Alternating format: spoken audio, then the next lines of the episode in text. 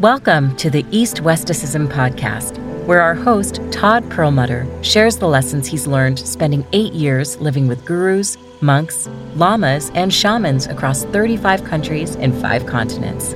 Join in the journey as he brings the best scientifically proven methods for living your best life from the East and the West straight to you. The path to peace, love, health, and happiness starts here. Hello, hello, and welcome back to Path to Peace with Todd Perlmutter. I am your host, Todd Perlmutter, and today I'm going to talk about a question I got how to feel contentment despite inevitable chaos in my life. That's such an important question because we're always thinking to ourselves, you know, it's easy to be peaceful and find enlightenment in a monastery where you have no real world stress and some people have more than others. Stressful financial situations, family situations, health situations. And that's where these tools are really actually made for. That's where they're really useful.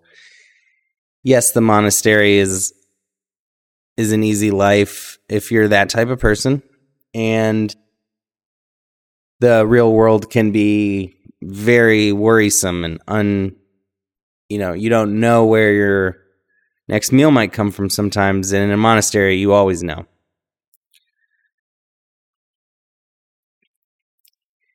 But you can also think about not to get too dark here but the monks who have protested injustice by setting themselves on fire.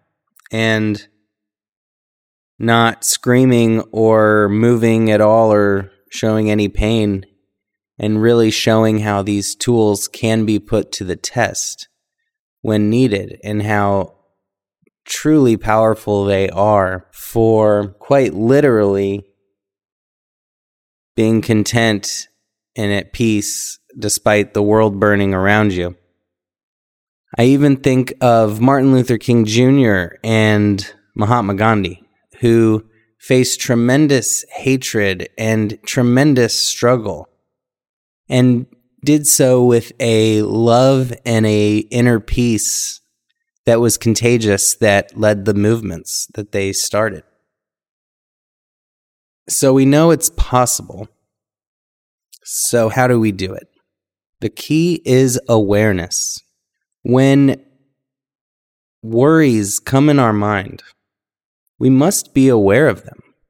We must address them. We must set it to bed before new worries arise. We must be aware of little stressors in our lives and aware of consciously releasing those in a healthy way. It's about always being aware of your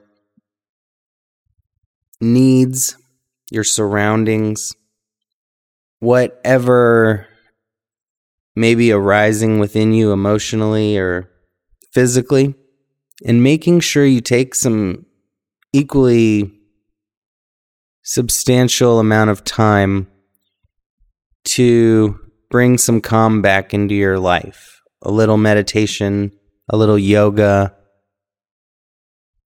We can all no matter who we are, no matter how busy we are, find somewhere to sit, close our eyes, and take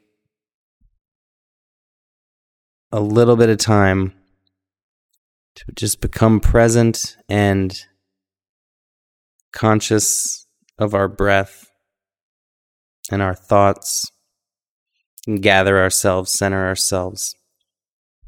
That's a human right for everybody.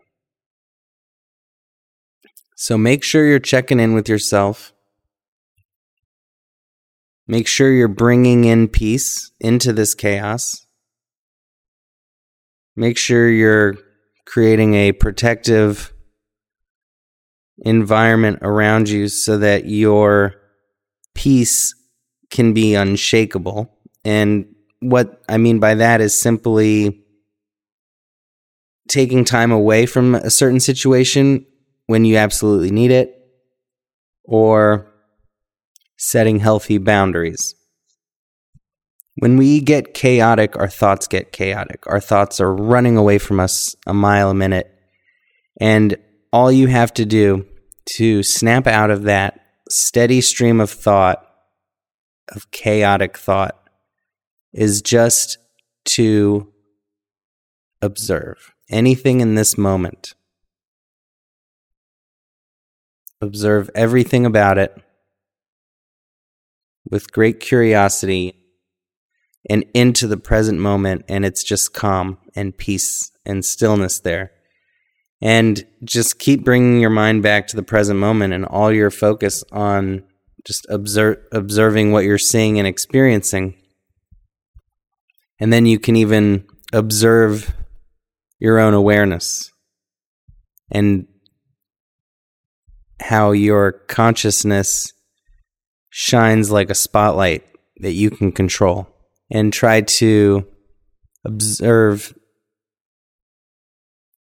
the watcher that is conscious of your own thoughts and of what you perceive. That's a little deeper, but anything will do. Anything in the present moment can zap you right out of your thoughts.